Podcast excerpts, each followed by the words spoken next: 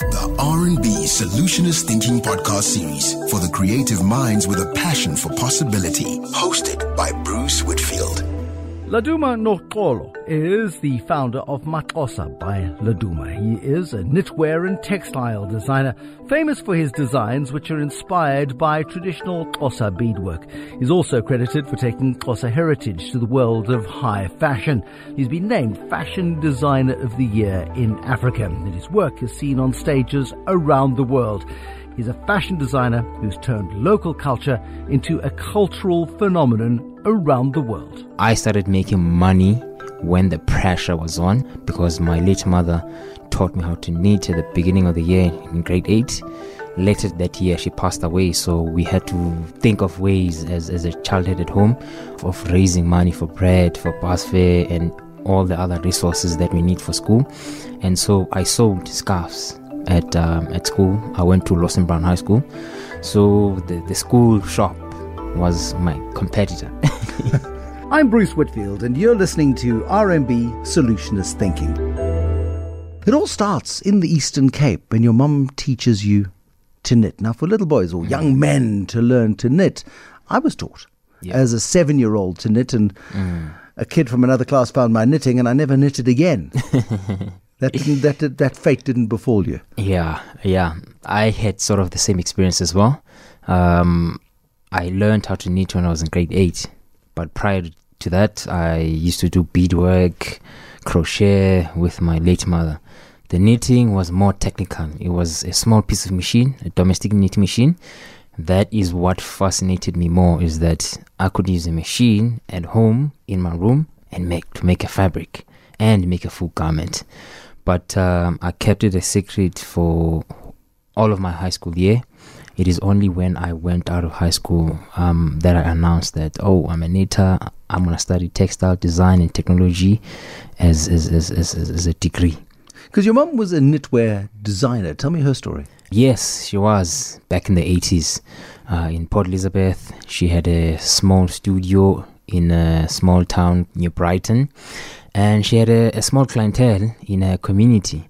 Um, she seemed to be a person that did it uh, as an impulsive um, um, skill because the minute she got married, uh, she all let it all off and became a housewife. Um, unfortunately, she couldn't elevate on that part, you know, because of the political circumstance at the time. But uh, she seemed to be very good at it actually later in my years at university I, I came across an Afrikaans lady 80 something years old and I told her that I'm a knitter and she was a tutor at the university and apparently she taught my mother how to knit and became my mentor Mum was clearly the inspiration. I mean, you were clearly artistic as a youngster. I mean, you were doing the beadwork and stuff again, very traditional, yeah. but not making any money from it at mm. that stage, or were you? Primary school level, I wasn't making money out of it. Um, I was, it was more impulsive. Um, I guess I was good at it because I was patient, more patient than, than other siblings. they practice craft as well.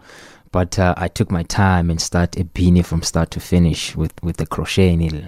Um, I started making money when the pressure was on uh, because my late mother taught me how to knit at the beginning of the year um, in grade 8 later that, that year she passed away so we had to think of ways as, as a child at, childhood at home of, of, of, of raising money for bread for bus fare and all the other resources that we need for school. And so I sold scarves at um, at school. I went to Lawson Brown High School. So the, the, the, the school shop was my competitor. there was a passion led by your own desire to design, but your mom enabled you and empowered you with the skill. Yeah. And then necessity bred the desire for survival and mm. to hmm. create the basis of what is now a great business. Yeah, not only the skills part, um, she was an entrepreneur herself. I don't remember her going to work. She used to fetch us at school on a daily basis, all four of us. And uh, I had to beg her not to fetch me anymore in high school. She was a different thinker. So to, to adapt to be an entrepreneur wasn't something that was challenging for me. It came naturally. So I, I, I knew that, um, that there is the ultimate direction that I wanted to follow in life, and um, it became a passion. It didn't feel like work anymore. Did your education teach you anything? I mean, beyond some technical skills? Because it, some people are born creative and have Yeah, producers, and yeah. sometimes education stifles that creativity. Yeah, when I finished my matric, I had to make a very tough decision. I got depressed during my matric year because I was questioning a lot, you know, things, you know, whether what my purpose is and where to to to to, to push my my my career direction, and I ultimately decided, okay, I think let me elevate my skill and and, and, and, and, and enhance it with education because I thought at that time if I didn't um, um, infuse education, I could only hit the ceiling, uh, which is my hometown. I couldn't go beyond and, and, and, and distribute nationally uh, across the continent and, and, and offshore. Um, so that helped me a lot, you know, because I, I I learned how to formalize my business basically with, with, with all the academic um, um, knowledge that I accumulated. You graduate from what many people would refer to as the University of Port Elizabeth, that Mm. then became the Nelson Mandela Metropolitan University, now Nelson Mandela University. University, yeah. Um, and it, you graduate, and at that point, do you know that you're going to take traditional Xhosa designs, inspired Xhosa designs? Is that the game? Is that the aim when you start out? I had no idea at all, to be honest. Um, I only had the experience of um, immersing myself in anthro- in Xhosa anthropology when I was growing up with our mother, um, reading Xhosa anthropology books to us as bedtime stories, and then I reconnected with that after my initiation uh, um, procedure, which was in 2007 because I became more curious, you know, as who I come from, and because I was disconnected with our father, I wanted to know more about where my family lineage comes from. So I did a lot of research about Xhosa beadwork throughout university until it came to a time in, in, in 2010 when I founded the, the, the, the thesis project um, where I tried to, to, to, to discover how traditional Xhosa beadwork can be used to make knitwear, modern knitwear for, for Xhosa initiates. What is the origin of the beadwork? Xhosa people were doing beadwork for centuries. Lots of tradition, the, the tradition with clay and ceremony and Mm. yeah. all of this stuff which is deeply embedded in your heritage. Mm, mm, To then take that mm. and adapt it for a 21st century. What motivated you to do that? My thought process was, was centered around um, identity. Um, we, as the youth, millennials, I felt like the type of identity that we adopted wasn't really ours. Buying jerseys that are Pringle of Scotland with Argyle motifs felt to me personally, as a fashion designer, as a textile designer, that is, it is a borrowed culture. Um, so it, it, it was sort of like borrowed power that uh, would often be taken away. So I thought, okay, let me discover something that would resonate with us, that will celebrate us, that will acknowledge our past. And I stumbled upon a, a collection of astonishing beadwork that I think hypothetically are the most beautiful beadwork you'd find in the world. Was it from a particular place? Was it a particular time in history? What was that particular moment? Some of those beadwork pieces were from the 1800s. Most of the beads were, were bought from traders Mm. um, were scattered in the Eastern Cape. I researched and found out that these beads, actually, because I, cause I, I wondered how did the manufacturing of these beads come about.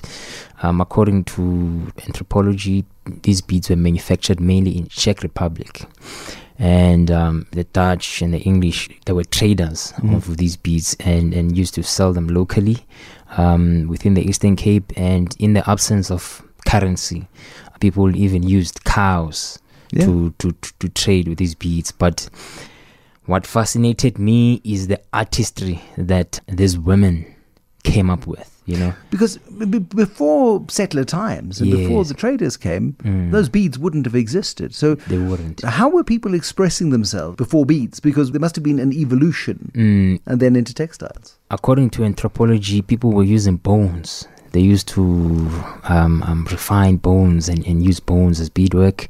They use shells Mm. and, and, and, and, and various other um, minerals. Um, but those were not as flamboyant and, and very well um, um, crafted as beads. and harder to work with. you know. Yeah, yeah, I, I can imagine it was uh, super hard work to work with. Um, I've I've often seen those references from from from the Khoisan and the, Mm. and, and and and thought they've they've still kept that primitive appeal, but uh, with- with the Xhosa they they evolved. But it, it's so interesting that through human history, we've Mm. we've sought to beautify and enhance our environment. So we take things from our environment, we Mm. beautify and enhance those, Mm. um, and create beautiful things. yeah. You've taken that history Mm. and you've now evolved it into textiles. Yes. How much of a shift is that? Um, I think it's a great shift because my method um, involves technology. The spin off possibilities are much wider. Like I can take one design and spin it off in, in 10 colorways within an hour. I can take one motif or 10 motifs and spin off like a thousand designs, you know. So it became infinite, the, the transition from beadwork to textiles.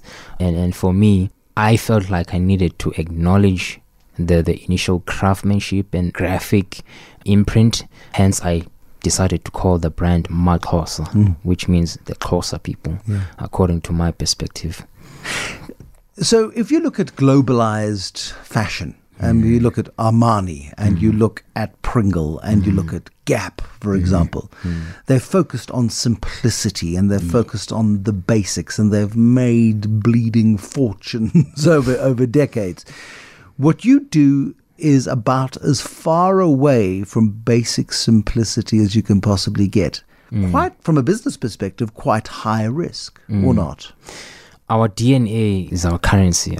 Simplicity, of course, is is what we want to achieve over time, but not compromising what we represent. Like, for instance, um, I'm wearing a golf shirt as we speak now. You're wearing a golf shirt. It is primarily red, but it has diamond shapes on it. The top sort of third hmm. of the golf shirt is a beautiful sky blue diamond pattern. There is a white zigzag. Then the the bottom third is dominated by the a pink zigzag and diamond pattern. The sleeves are the same color, I think. Yes, the sleeves are, are, are dark, maybe dark brown or black, um, with traditional Xhosa motif on it, and then uh, sort of finished off with one with a pink edging and the other sleeve with a yellow edging. And on the middle of this shirt is a blue. What we what do you call the buttony up bit of the golf shirt? The button stand. the button stand Yeah. and a black collar. Now, nobody in global fashion would have put that together, would have ever envisaged putting all of those designs together in one. Hence, um, um, I say it is our DNA that is our currency. So we have explored simple ideas, you know, which is a special request from our corporate clientele Mm. that want to wear something that they can wear at work on a daily basis, um, but have a touch of Maxhosa. So we've recently launched a golf shirt range, um, which has um, um, um, uh, embossed patterns. So the patterns are not Mm. colorful, they're embossed. You can still see them as 3D patterns. Uh, and of course, a trimming on the cuffs and pattern on the collar is what we cannot take out. You know, so that is, that detail is still there um, because we're thinking about those people that don't want to stand out, um, um, but yet want to make a statement. What's so interesting about fashion is once you produce what you produce and you put it into the market, Mm. different groups appropriate that design. Yeah. yeah. Um, Burberry had a mm. problem at one stage where mm. suddenly uh, not their traditional market, the so-called chavs, decided Burberry was cool, mm. and Burberry's brand was undermined almost by this huge market of people they never thought would buy their stuff. Suddenly buying it. Suddenly it was no longer elite; it was footballers, hmm. and they lost control of the brand. Well, their understanding of the brand. How do you feel about putting your work, your culture, your tradition, everything hmm. that you stand for into a market over which you have no control? I prefer that actually than confining my work within my premises. I like throwing ideas out there to the market and try to get public opinion of what people think. And, and when I first got here in Johannesburg, I spent a while uh, working at, the, uh, at our retail store because I wanted to hear people's feedback on what suggestions they have. And that simple golf shirt, conservative golf shirt, was one of those suggestions that came from customers. People have used our garments in, in, in a way that we never expected as well. And we've attracted a clientele, um, clientele that we never anticipated, like Arabs and, and Indians. I never imagined that they would adorn themselves in these Maxhosa pieces as well. What Maxhosa means for you doesn't necessarily have any meaning mm. for your customer. Does that worry you at all? Or are you just happy the fact that they're willing to take your design without mm. any understanding of its mm. background and the blood, the sweat, and yeah. the tears and the hundreds of years of tradition that in, that informed it? Mm, I always try best to share the compelling story before the work. But first of all, what, what attracts our customers is the beauty is how we put color together, how we balance it, and how we simplify it. And then the compelling story becomes after, and then people get to appreciate the price more and say that actually this should be much. I was I expect to pay much more than I did. Purchasing is a journey; it doesn't mm. end from from a person paying and getting the product. You know, so we try to get on platforms where we can share our story. Your intellectual property is your intellectual property, and you've recently butted heads with a global multinational. Mm. Like so many stories like this, you get a call one day to say, "Hey, you've got your socks in XYZ store," and you go, "No, I don't." Yeah, yeah. Tell us the tale. I got a Instagram direct message from a friend who lives in London and said, "Hey, do you have a collaboration with uh, with with this global entity?" And I said, "Nope." and then someone from New York came, sent a DM as well, and someone from Santin sent a DM as well. And I thought, okay, now it's a problem. I looked online, it was also online, and Germany and various parts of the world. And I thought, okay, it is time to take action because um, it does affect our sales in a way. But it's beyond that. It's outright theft of yeah, intellectual property. I mean, this was your sock design. It was yeah. specifically socks, as mm, I remember it, it. Specifically socks. Your sock next to the sock of the multinational retailer, mm. and there was absolutely nothing to choose between the two from yeah. a design perspective. Yeah, yeah. It was a carbon copy of what we did three years ago. Fortunately, we we sought legal remedy and we found a solution uh, of how we as, as as both parties can meet halfway. And um, they were submissive and they pulled out the products globally as soon as people make, made a hoo-ha on social media. And they sincerely asked to settle out of court. And we in the process of concluding that matter I mean, as awful an experience as that was, it must also have been a very eye opening experience to say, hold on a second, here is mm. a mainstream retailer mm. that is taking our designs. Yeah. Making the mainstream light bulb moment, mm. opportunity mm. moment, mm. actually, yeah. if you look at the upside of it. Yeah, it was an awakening moment because for a long time now, local people thought that we are secondary market. You know, um, we only get new collections after three years, after two years, um, whereas now we are be- becoming a source of inspiration. Um, well, for the high-end fashion houses, we have been becoming, but they take from traditional cultural aesthetic, which has no sense of belonging or IP um, um, um, belonging to to someone. So they just happened to tap on the wrong foot um, this time because I had documents to prove that. There's taking inspiration and there's theft, and this mm. was intellectual property theft, which yeah. they've admitted, and you're, now sitting Absolutely. out of court. What happens now mm. to Maxhosa? Mm. Where what is the the brand journey of Maxhosa now? You you well established. You got mm. yourself global attention, mm. um, courtesy of plagiarism. Mm. Um, you can capitalize on this opportunity. I yeah, yeah, absolutely. Our, our, journey now is our first stage is to expand more locally. Um, we've had Um, a lot of requests coming from Durban. Um, people want to purchase our products there. We we've we, we we've come up with solutions for Port Elizabeth, our hometown. We've been in Cape Town for years now, and been here in Joburg for years, and we are expanding in Nigeria and Kenya. I've always felt that our African market is our, is our priority market. People often have a misconception that we prioritize the overseas market and think that it has higher volumes, whereas we, we move much volumes locally. But uh, other than that, um, we are expanding our portfolio, and we've we've gone as far as making um, iPhone cases. Um, so it's a wooden iPhone case, but with beadwork. I mean, it's so distinctly Maxhosa. I mean, that is that is almost the trademark of Maxhosa. You see that, you think Maxhosa brand immediately. Absolutely, and we've penetrated steadily in the luxury market as well.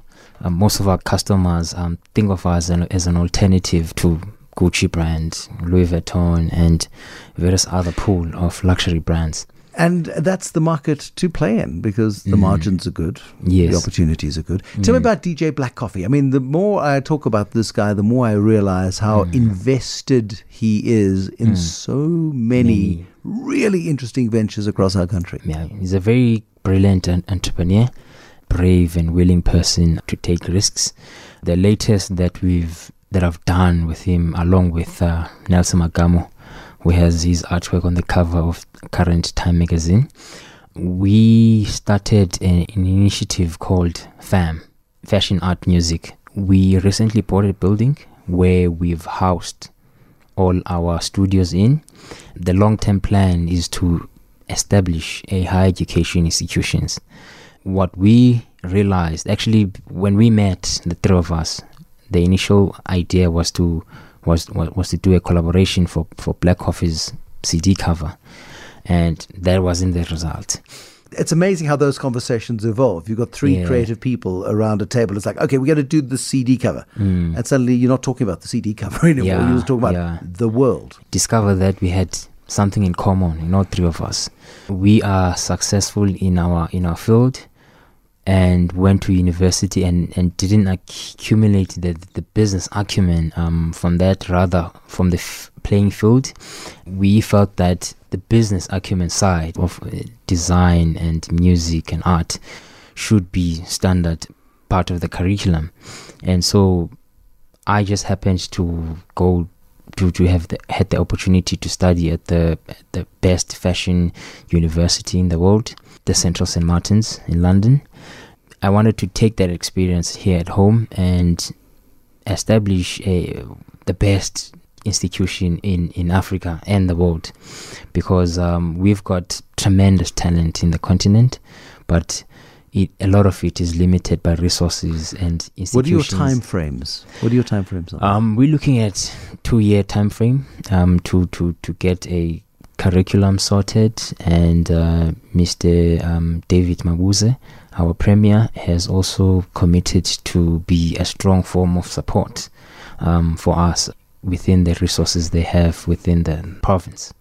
So much of this is also helped be funded with collaborations with corporate clients. Mm. Um, you've worked with the likes of the Sanlams and the Chivas of the world, even Nivea, in helping create brand identities and yes. helping enhance brand identities. Yeah, that has helped elevate and gain visibility of our brand a lot those collaborations were, were, were very much based on, on pushing communal development.